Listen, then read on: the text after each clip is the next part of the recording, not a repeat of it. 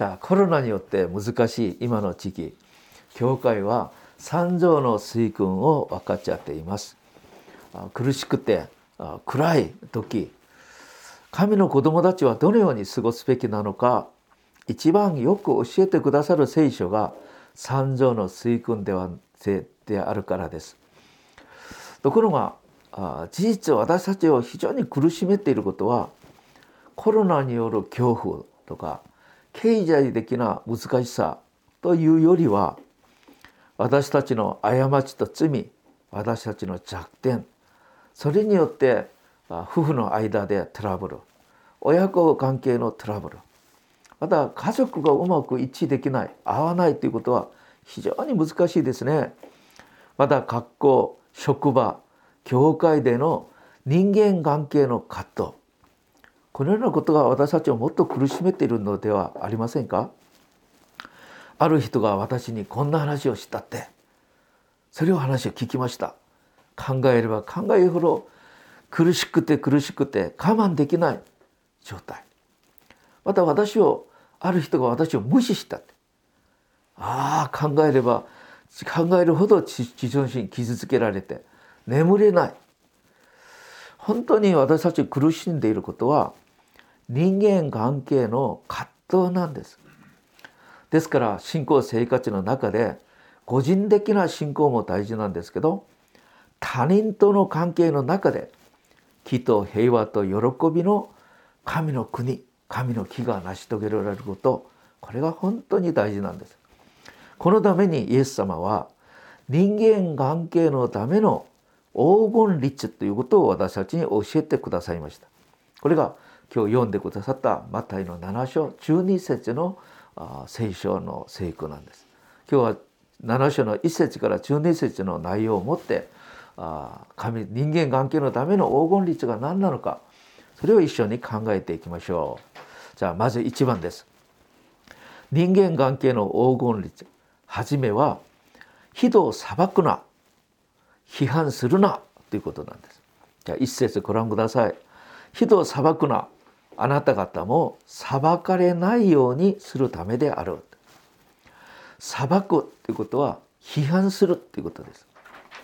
裁くの裁くことの本来の意味は正しいことと正しくないことを判断するということを意味ですけど今日の聖書で裁きということは公的な裁きではなく私的な裁きを意味します。人を悪い言葉で傷つけること。人を裏から悪悪く言うこと。など批判することを意味します。人間は誰かが批判することを誰かを批判することを本性的に楽しむことではないかと思います。しかもそれは一人ですることではなく何人か集まってそれで批判することを好みます。昔皆さんの経験があるでしょう。職場の生活の時に上司から受けたストレスを同僚たちがお酒を飲みながら批判しながらそれを発散します。また奥さんたちはご主人から受けたストレス。子供たちから受けたストレスをお友達に出会っておしゃべりしながらそれを解決します。ところが今このようにずっとやってきた習慣を教会に来て同じようにするんです。心に合う人何人か集まってあの信者はなぜそうそうなのよと言います。牧師はなぜそのことをやってるのよ。この教会はなぜこんなことやってるのよと言いながら自分が言いたいことを全部話をしながらその中で批判もします。皆さん私たちは優しく自分の話を誰かが聞いてくれという気持ちでみんな集まってこの話をするのではありませんか？しかしイエス様は弟子たちにこのような批判するなと言っています。なぜそうですか？私が批判するなら私も批判を受けるようになっているからです。皆さん世の中には秘密がありません。いつかはみんなが分かるようになります。誰かが皆さんに対してまた皆さんの子供に対して批判をしたという話を聞いたら何をしたいんですか？ではお前は大丈夫なのかよ。お前の子供は何がうまいってそんなこと言うの？反発したくありませんか？そうです。売り言葉に買い言葉。いいことしたらいいことあると言っているのではありませんか？ともかく批判をされた人は傷を受けます。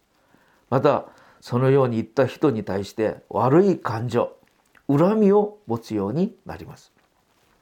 皆さんもこのような経験あるでしょう。皆さんもこのように気づけられたんじゃありませんか？ここで批判そのものも問題ですけど批判する時に持つ理重の物差しがもっと問題です。最近韓国の政治界で話題になっている言葉です。自分がやればロマンスで他人がやれば不倫だという言葉です。理重の物差し。自分と親しい人たちに適用する基準と親しくない相手に判断する基準が違います。これによって韓国の国は分裂状態ですね。皆さん私たちもこのようにしてしまえば教会も分裂してしましまいます。皆さん人を判断したり罪に定めたりする唯一な裁判官はどなたですか？神様しかいません。ところが私が他の人を批判するなら私が神様のような役割をすることになるんです。ですから神様の怒りと裁きを受けるようになるんです。結局批判っていうことは私の立場で私の基準を持って他人を見るから生じることなんですけど私たちはイエス様の弟子として他人の誤ったこと弱点よりは他人の良い面を見る習慣を持たなければなりません。また他人の立場から考える習慣を持たなければなりません。もし私たちが他人の立場からこれを考えるなら批判するよりは理解する心哀れに思う心を持つようになるでしょう。じゃあここでイエス様は批判する人が持っている問題が何だと言われますか？3節4節です。あなたは兄弟の目にある小がくずはくずは見えるのになぜ自分の目の中の丸太に気づかないのか？兄弟に向かってあなたの目からおが靴を取らせてくださいとどうして言うのか？自分の目に丸太があるのではないか。じゃあここで丸太ってことは私にある大きな過ちと弱点また罪を言います。おがぐずということは相手にある小さな過ちと弱点を言います。ではおがぐつを抜き取るということはどんな意味ですか？私にあるあ丸太を抜き取るということは何でしょう？それは私にある大きな過ちからまず直すということです。そうした後他人の小さなおがくずを直すことができるでしょう。では私たちはどのように自分の目の丸太があることを分かって抜き取ることができますか？鏡を見なければなりません。鏡とは神の御言葉です。神の御言葉を私たちを照らして見せてくださる鏡です。バリサイ人たちは神の御言葉を持って非難したり他人を罪に定めたりする道具として使ったんですけどもともと神様が私たちに御言葉をくださったのは他人を批判するためにくださったことではなくまず自分自身を顧みて反省しなさいとしてくださったことなんです。御言葉の鏡の前で自分自身を見て悔い改めることそして直しな直すことするなら私たちの目から丸太が抜き取られていきます。ですから私たちはまず神様の前で自分自身を顧み悔い改めることに力を入れなければなりません。もし問題があるっていうなら全て私のせいだ私のせいだって言いながら問題の原因を自分から探して悔い改めたら問題が優しく解決できます。そうするなら目が楽になり明るくなります。そうそのような時他人の目のおがくずをよく見て抜け取ることが抜け取ってあげることができるんです。パウロはローマ書7章24節に「私はなんと惨めな人間なのでしょう」「死に定められたこの体から誰が私を救ってくれるだろう」と嘆きながら悔い改めました。なぜこんなことがあるんですか？自分自身が神の御言葉を見たからです。ですから自分自身の答えがないからイエス・キリストを崇めるようになりました。ですから彼は救われてイエス様に見習うことができました。皆さんイエス様の御心は何ですか？ヨハネ8章で外院の現場で捕らえた女性が人々に引きつられて出てきた時人々は石殺して殺せ殺せと言いました。その時イエス様は何と言われたんですか？誰でも罪がない人がまずこの女に石を投げなさい。そしてイエス様は私はあなたを罪に定めない。言ってこれからは罪を犯してはいけないよと言いました。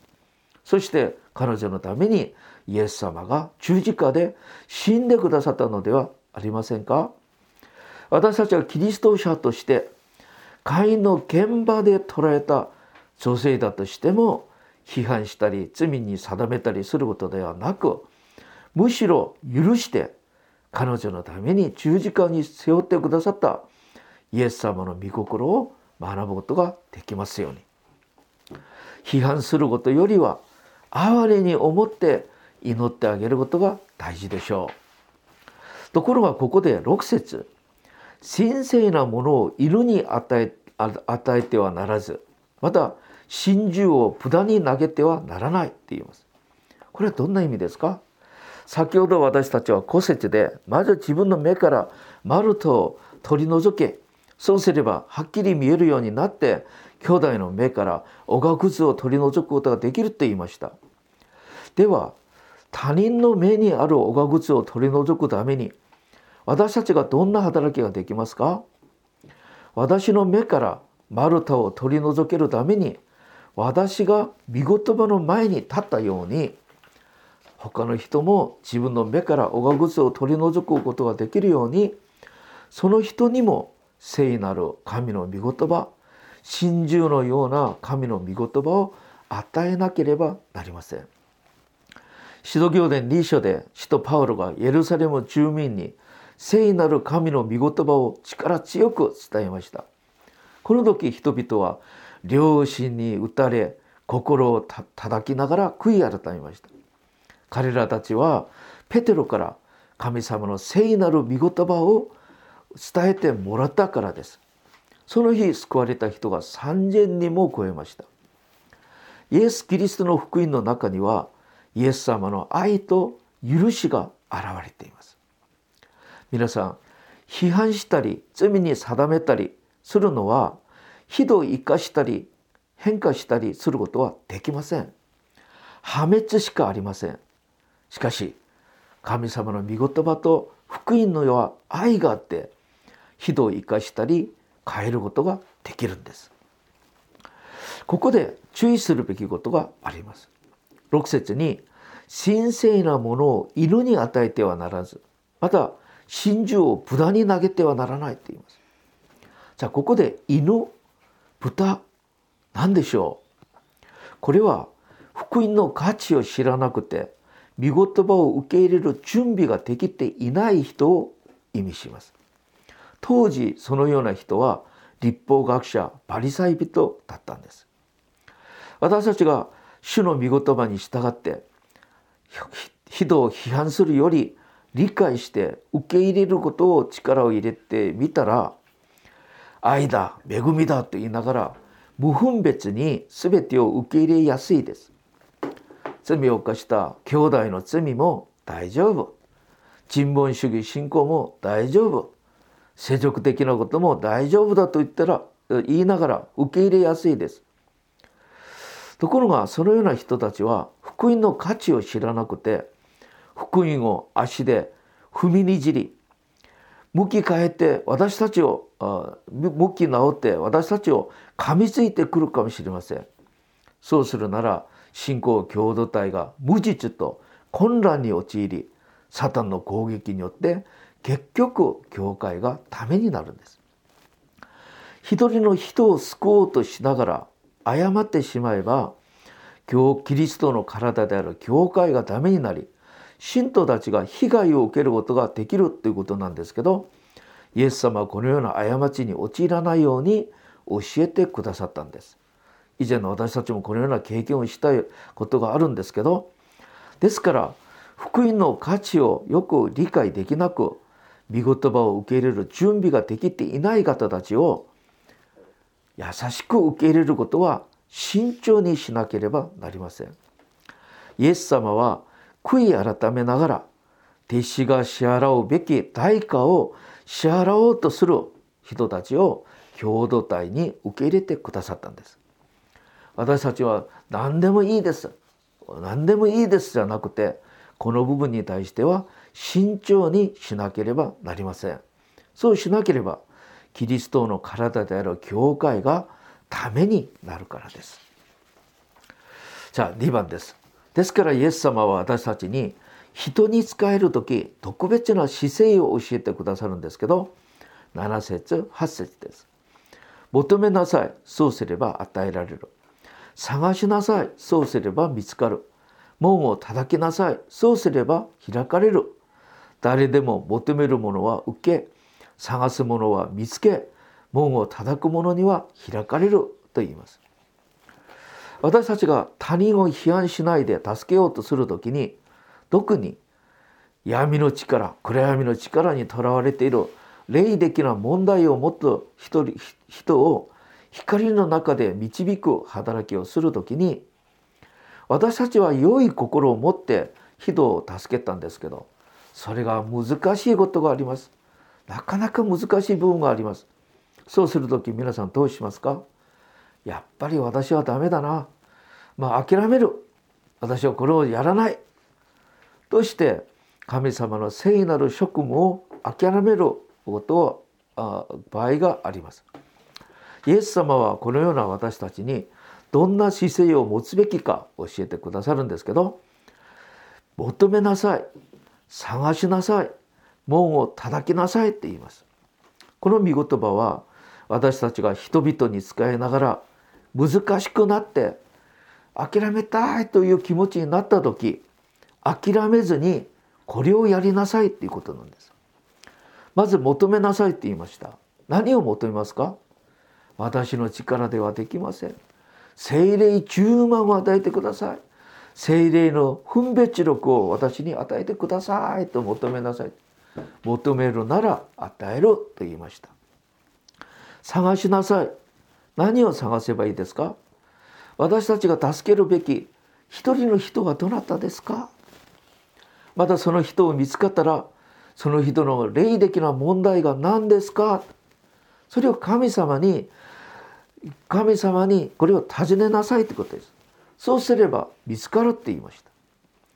叩きなさい。何を叩くんですか？福音を受け入れないでしっかり閉まっている硬い自我を叩きなさい。まだ妨げる敵である悪しき霊。その悪しき霊は叩かなければなりません。ですから私たちが一人の魂他人を助けるためにこのようにまでしながら祈りで助けようとするなら神様はどれほど呼ばれる喜ばれるでしょうか。神様が全てを恵みとして与えてくださらないでしょうか。ピリポ一章八節に見ますとパウロはこう言っています。私はキリストイエスの愛の心であなた方一同のことをどれほど思っているかを神様が証ししてくださいます。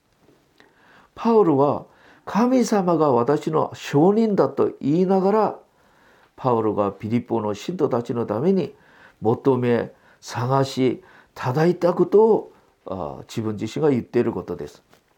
私たちも一人の人のためにこのような心をやりましょう私たちがある人のためにこのように助けようとするなら神様私たち祈りを喜ばれその人を救うだけではなく隠れたところで行われた私たちの働きも報いてくださり永遠な天国の祝福を与えてくださるでしょう。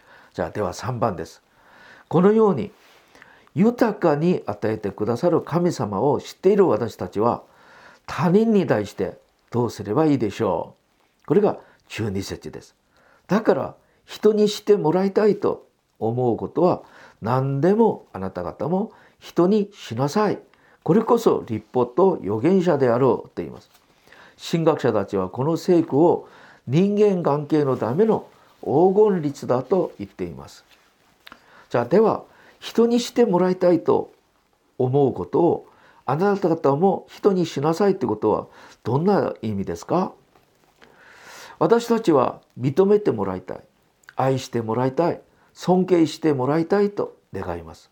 また理解してもらいたい使えてもらいたい許してもらいたいと願います。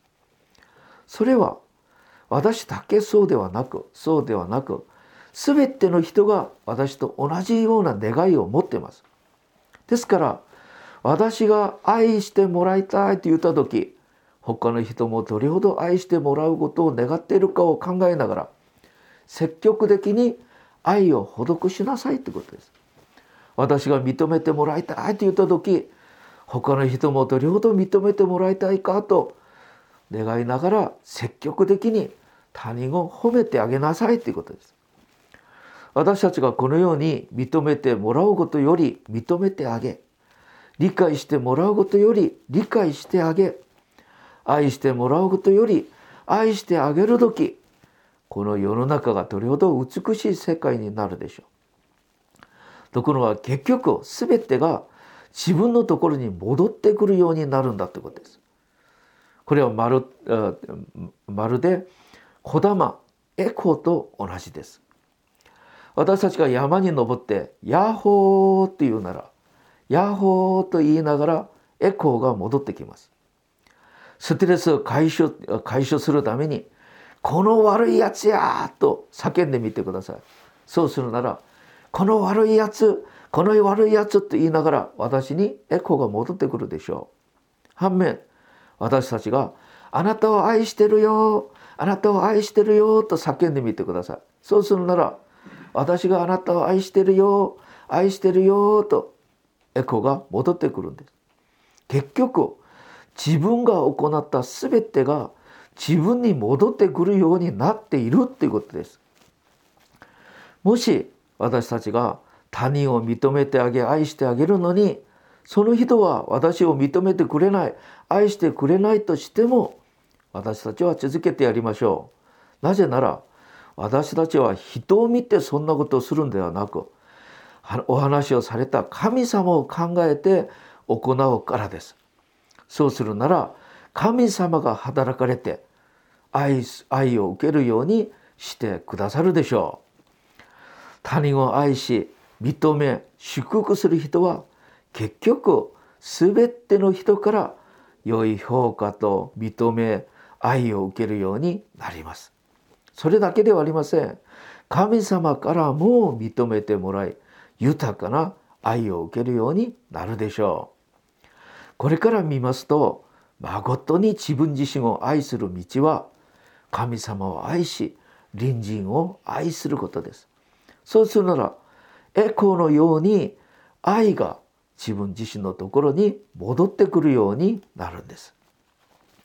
最後にトマス・アキンパスという方が書いた「キリストに見習って」という本の一部を引用してみます。この本の中で他人の欠点についてという題の記事があります。でここにこのような言葉があります。あなた自身もあなたの思い通りうまく変わることもできないのにどうして他人をあなたの思い通り変えようとするのか他人は完全無欠を願いながら自分自身の欠点は直そうとしないのではないかと言います。それほど自分の弱点を直すことが難しいったということ話でしょう。ですから神様はカラディア書6章2節にこのような御言葉をくださいます。互いに重荷を担いなさい。そのようにしてしてこそキリストの立法を全うすることができるのです。皆さん欠点がない人は誰もいない。人生の重荷を担っていない人も誰もいない。自分自身に満足している人も誰もいない。自ら自分の問題を直すことができる人も誰もいないんです。その人たちそのような人たちが集まっている信仰共同体教会どうすればいいですか？互いに重荷を担いなさいと言っています。お互いに我慢してお互いに慰めてお互いに助けてお互いに教えてあげてお互いに仕えてあげなさいということです。そうすることによって神様が願われる神の国と神の木を成し遂げなさいということです。大事なのは自分も同じような罪人であり同じような過ちと罪を持っていながらむやみに他人を判断したり批判することではなく他人の過ちを見るなら私もそのような弱い人間だと思ってお互いに哀れに思って祈ってあげる私たちになりますように。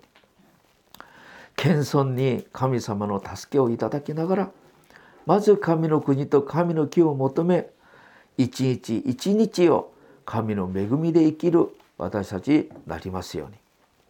またイエス様の十字架の愛を受けて信徒たちにうまく仕えて人間関係の葛藤がない教会。人間関係の葛藤がない私たちの教会になりますように。人間関係のための黄金律をよく理解して実践していきましょう。お祈りいたします。主よ過ちと罪によって死んでいた私たちをイエス様の十字架の愛で許して生かされたことを感謝します。これから私たちもイエス様の愛によって他人を許して理解してあげ愛してあげるようにしてください。恵みを与えてください。イエス様の十字架の愛を少しでも実践できるようにしてください。